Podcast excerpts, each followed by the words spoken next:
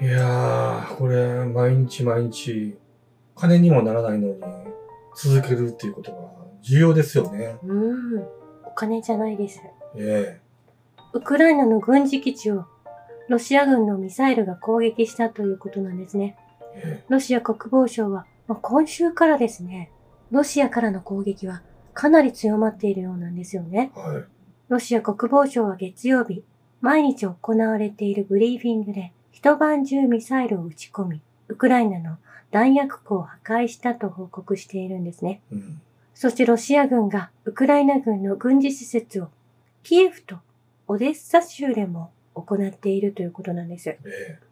まあ、そして今日もですね、その攻撃が続いていて、キエフの軍事情報本部を巡航ミサイル KH-50 でピンポイント破壊しているのが、まあ、動画で上がっていたんですよね。えドローン攻撃の報復とみられ、司令部をいつでも破壊できることを示しているんです。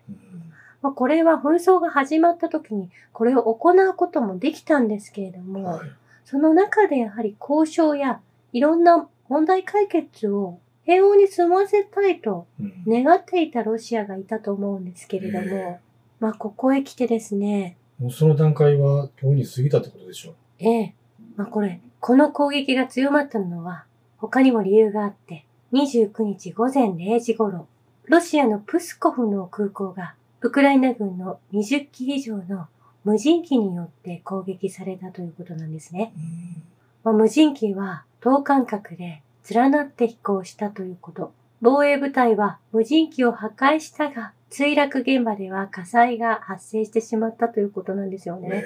これトルコのメディアでは、この飛行場を攻撃したのは、エストニアかラトビアからの発射だと書かれているんですよえね。うんこれは、バルト三国とポーランドでの会議がなされた後に起きているわけなんです。えそして、この無人機ですね、最大射程距離で飛んでくる、これらすべてが 5G システムを通じて、スターリンクシステムを使っているとも明らかになってきているんですね。そうなんですか？ええ。もうこうなってくるとバルト三国は、まあ、ウクライナ軍がということではなく、NATO 国のバルト三国、うんそしてポーランドが直接ロシアに攻撃しているということはですね、これは第三次世界大戦に発展しても構わないというようなうん。サインにも見えるんですよね。えロシアのペスコフ報道官は、ロシアの軍事専門家はさらなる対策を講じるために、このプスコフ空港を攻撃した無人機の発射ルートを突き止めていると言われていたんですけれども、どうやらエストニアから発射された、これ NATO の無人機だということが明らかになってきているんです。えはい。まあ、そこでロシアは手を緩めず、うんウクライナに攻撃をしているわけですね。まあそして、バルト三国はどのような対処を、こういった内容が明らかになって、このまま NATO 国とロシアが戦争するのかどうか、否かをですね、ロシアは見ていると思うんです。はい。まあ、その覚悟があるのかどうかですよね。覚悟なんかないでしょまあ、思いつきで動いてるようでしかないなと思うんですけれども。というのも、プリコジン氏がお亡くなりになられる前にベラルーシ領内にワグネルの部隊を移動したということ、まあ、それに神経を苛立たせているバルト三国とポーランドがいたということなんですよね。ベラルーシと隣国にあたる国々がこの挑発行為を行ったと言えるんです。ええそして偶然かもしれませんが、エストニアのカラス首相のご主人がですね、はい。ロシアと取引のある会社のオーナーだったことが発覚していて、これ、数日前のお話なんです。26日ぐらいだったと思うんですけれども、うん首相は辞任の圧力に脅かされているということ。まあ、ここで表変したエストニアの首相、カラス氏が、まあ、いても立ってもいられなく、ロシアを直接攻撃するということを策略として、今回実行したのではないかと思われるんですよね。だから結局脅しでしょ？うん脅しに屈したっていうことですよね。ええご主人がロシアとの、ロシアに会社をも持ってて、それを追求されたことによって、大統領の座を引きずり下ろされようとされてるわけですよね、圧力が。うん。でもそれで焦って、ドローン攻撃しちゃったわけですよね。うん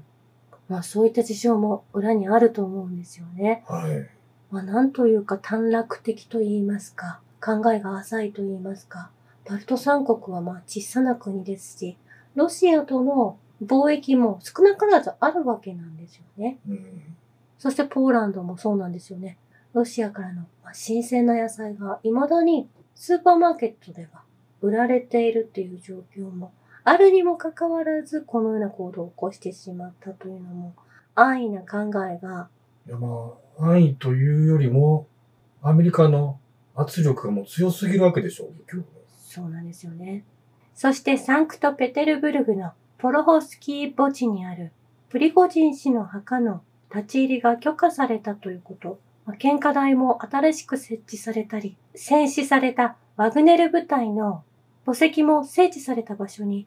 移送されているようなんですね。えそしてプリゴジン氏の側近であった同僚のバレリー・チェカロフの葬儀がサンクトペテルブルグで執り行われました。えはい。彼はワグネルの創始者の側近であり、何十人もの人々がチェカロフ氏に別れを告げるために集まったんですけれども、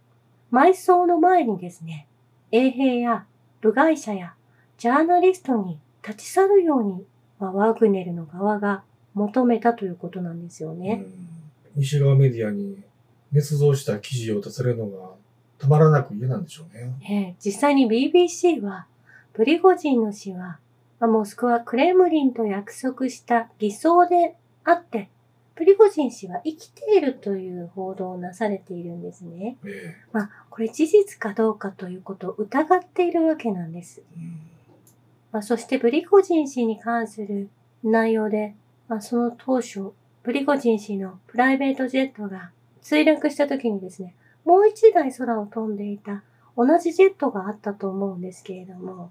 まあ、その飛行機は現在トルコに飛んでいたり、サンクトペテルブルグに動いていたり、まあ到着地は不明のままなんですけれども、今もその2号機が飛んでいるようなんですよね。これはあまり伝えない方がいいんじゃないですか。はい。そしてロシアのペスコフ報道官は、プーチン大統領はプリゴジン氏の葬儀には参列はしないだろうとおっしゃられているようなんです。はい。そしてロシアの調査庁長官セルゲイ・ナリーシキン氏は、ボスニアのセルビア人に対する NATO の作戦は西側諸国の二重基準政策の明確な例となったと、このようにおっしゃられているんですね。はい。この侵略が始まった正式な理由は、1995年の8月28日、サラエボでの爆発があったことを思い出してほしいとおっしゃられているんです。ええそしてこの挑発の実行犯を特定することは不可能であったが、アメリカは急いで全ての責任をセルビア側に押し付け、わずか2日後にボスニアのセルビア人に1000発以上の爆弾を投下した。これ NATO のことをおっしゃられているんですけれども、セルビアが分断されてしまった。その前にですね、こういった攻撃があったということを、まあ歴史をたどってお話をなされているんですけれども、えまあこれ、コソボ紛争、コソボ空爆のことを一度思い出してほしいとおっしゃられているんですね。えはい。まあですのでセルビアはずっとロシアを応援しているということ。うんそそしてロシアもセルビアを応援しているという体制にあって、まあ、セルビアには、まあ、ロシア軍がいろんな意味で援助を進めてきたという経緯もあって、今の話につながると思うんですけれども、それで、ブリックスに加盟申請はしてますよね、セルビアは。そういうわけなんですよ。セルビア人の惨殺を作していたのもやはりヌーランドやヒラリーなんですけれども、えもともとはその母体とも言える、今は亡きオルブライト国務長官がいるということも忘れてはいけないんですよね。えうんまあ、このヌーランドの先輩にあたる方ですよね。ええそのオルブライト国務長官は、このセルビアで多くの子供たちを殺しただけの価値はあったとええ？おっしゃられていたんですね。まあ、そしてこのセルビアの空爆についてはですね、イギリスもアメリカも、まあそれを記念して、パーティーを開いたりしているわけなんですよ。これ毎年ではないと思うんですけれども、まあ、それを祝っている方々が未だにいるわけなんですね。子供殺した価値があるって言ってることは、もう、殺してるじゃないですか。ええいつも子供たちが犠牲になっているということなんですよね。まあ、民間人の方々、皆さんが亡くなられてしまったんですけれども。どういうつもりなんでしょうね、これ。この子供を指しているというところがポイントだと思うんです。今、ウクライナでも子供たちが行方不明になったり、えマウイ島でも子供たちが行方不明になっている。まあ、それを、まあ、助けているというふうに、マウイの場合はですね、まあ、旧アノン系の方々がおっしゃられているのかもしれないんですけれども、うん。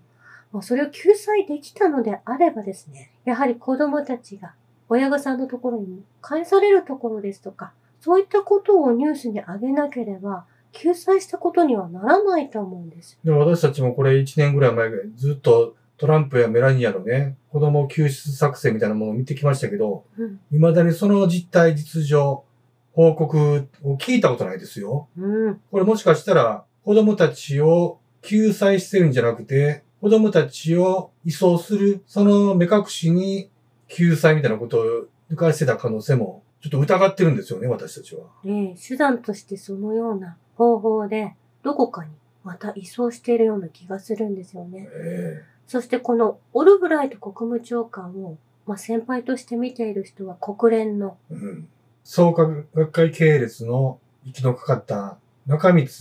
泉ですよね。ええ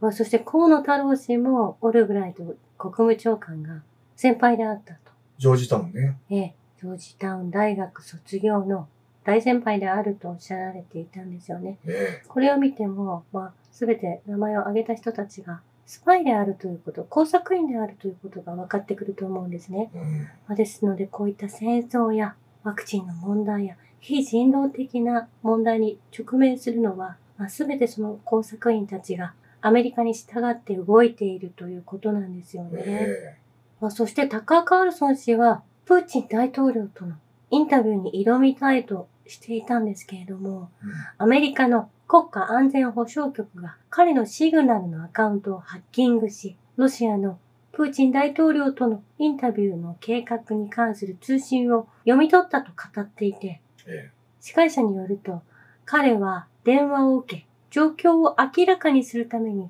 ワシントンに呼び出されたと言われているんですよね。ですので、これを、この夢は叶わなかったのかなと思うんですけれども、いやぜひ実現してもらいたかったんですけどえね。えまあ、ハンガリーのオルバン氏に会いに行かれたりしていたので、あと少しでモスクワに向かえるところだったと思うんです。うんいや、まあ結局、実現しなくてよかったかもわかんないですよ。うん。ただのパフォーマンスの可能性もありますしね。ええまあ、そしてロシアの安全保障会議のニコライ・パトルシェフ事務局長は、マガダンで開催された、これはロシアの領内ですね。え極東連邦管区の安全保障に関する会合で演説をなされていて、ロシアは重要かつ必要な役割があり、西側諸国が推進する狂気から世界を救うための役割がロシアにはあるんだと演説をなされていたんですねえ。うん。まあ、まあそう言っていただける方が本当にいてですね、まあ、ロシアという国がですね、いろんな意味で歴史を見たりとか、現状を正しく伝えていかなければいけない。そして、やはり途上国も、まあ、全て、まあ、貧困などをなくしていくという方向で動いてきていますし、えウクライナの中のロシア新領土も、どんどん新しく開発を進めているわけですねえ。うん。皆さんが住みやすい街に変えていっているわけなんですよ。はい。そしてアメリカは韓国と共に、まあ、北朝鮮に向けての合同演習を行っていたりするんですけれども、うん。シンガポール軍と中国人民軍は9月1日から明日からですね、14日まで合同演習を実施すると言われているんです。えこのテーマがすごいんですけれども、演習のテーマは都市テロとの戦いというタイトルになっているんですね。えはい。演習にはシンガポール陸軍の第3師団と第1コマンド大隊が参加するということなんですけれども、中国からは陸軍南方司令部第74軍から部隊をシンガポールに派遣するということなんです。この内容を見て、やはり都市テロとの戦いが今一番必要になってくると思うんですよね。そうですね。ウクライナの中でもそれが一番難しかった。うん。まあ、CIA が作ったテロリストたちを崩していくのが、やはり民間の方々もお住まいのところに潜んでいるため、すごく難しいそうですよ。オペレーションになってくると思うんですよ、だからね。隣にももしかしたら何か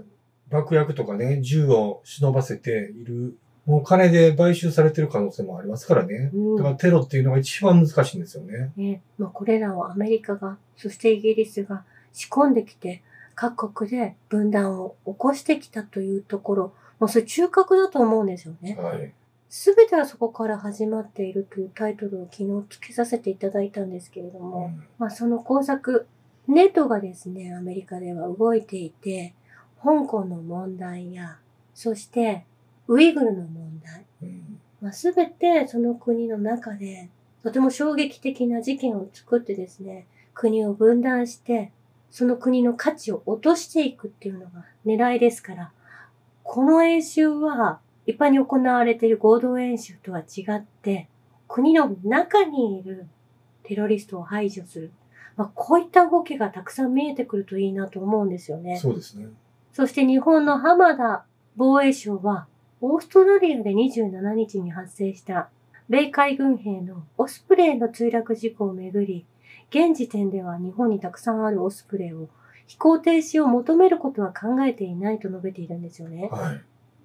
ここがすごく怖いところですよね。うん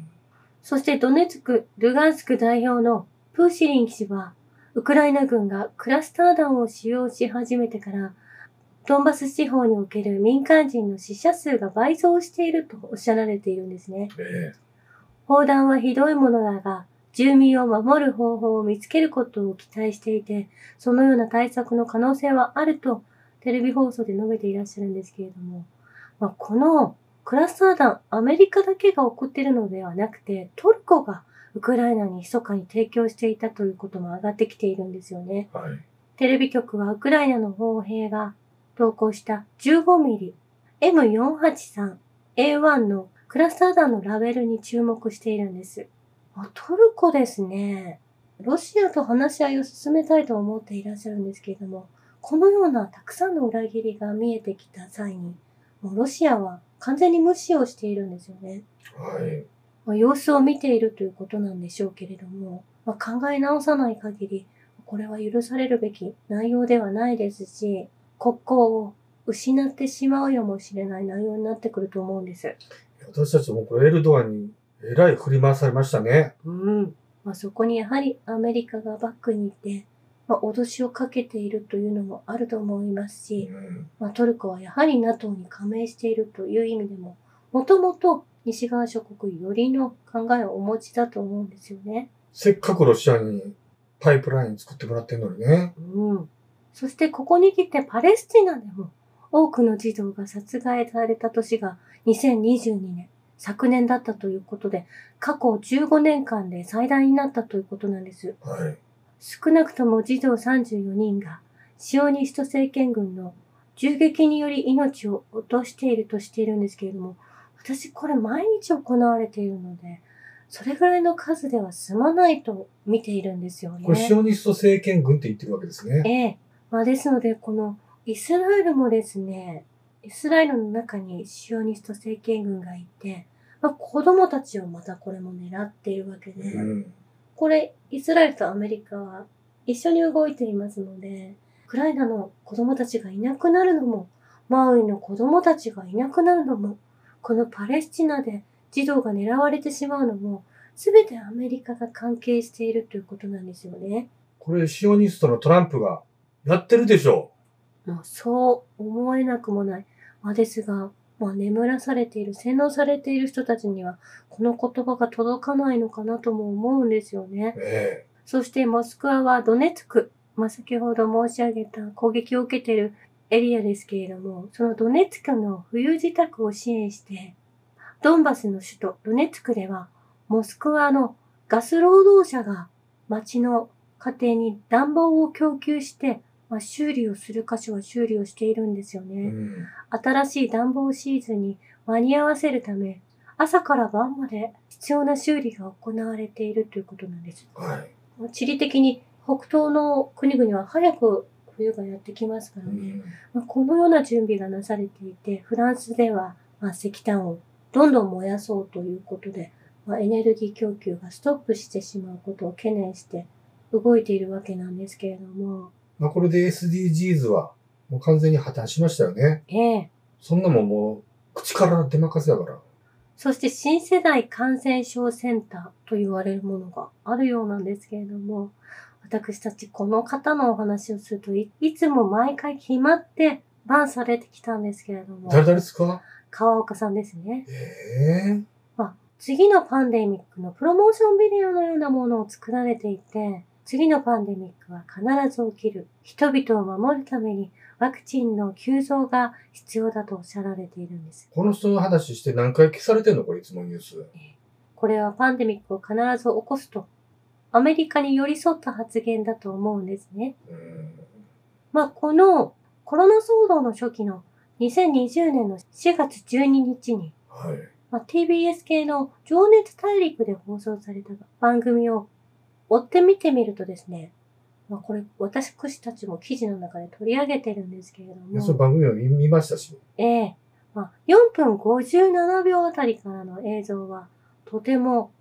面白いことをおっしゃられているんです。まあ、今起こっていることが彼はおっしおっしゃられていると思うんですね。うんウイルスは細胞の中から出てくると言っているんです。まあですので、ウイルスがですね、まあ体の中に取り入れられて、まあそれはワクチンからなんですけれども、まあそれがシェリングという形で出てきているということを、まあ遠巻きにこれをおっしゃっていたということなんですよね、もともと。そして米国のウィスコンシン州はこの東大の川岡市が行っている危険な機能獲得研究を禁止する予定だということなんです。えまあ、これまで行ってきた研究がストップさせられるということが、まあ、予定として入ってきているようなんですよえよかっね。た。まあ、これ、アメリカと追随して動いていたと思うんですけれども、これ日本だけがという形で切り離しを行っているようにも見えなくもないんですよまたね。全部日本のせいにするわけですね。ええそのための鴨だったわけですね、川岡は。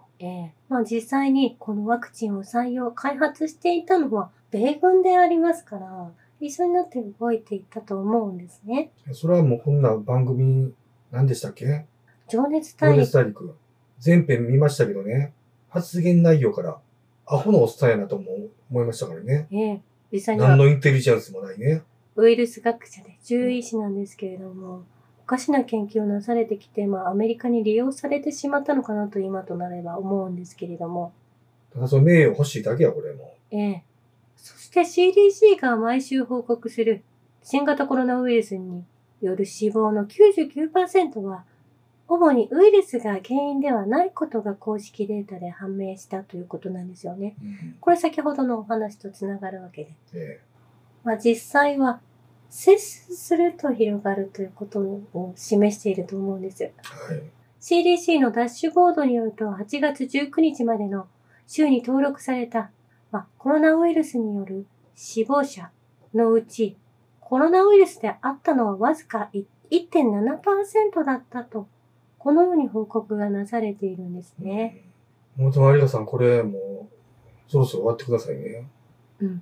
まあ、このような形でいろんなことがですね、解明されてきていて、まあ、焦りを見せている人たちがたくさんいると思うんですけれども、はい。それでもなおまだパンデミックがやってくるというようなうん。方向で押し通そうとするのはやはりそういった製薬会社がですね、このワクチンを、ワクチンの工場をたくさん作っているということなんですよね。はい。まあ、何かにつけてこのコロナを外してもですね、いろんな病原菌を作ってですね、情報で流し、それが増殖しているということにして、まあ、恐怖心を持って、まあ、その接種を促している人たちがいるところも3年間見てきたらわかることだと思うんで、うん。まあ、軽はずみにその情報を鵜呑みにしてはいけないということなんですよね。ええ信じないことですよ。うん、以上です。ありがとうございました。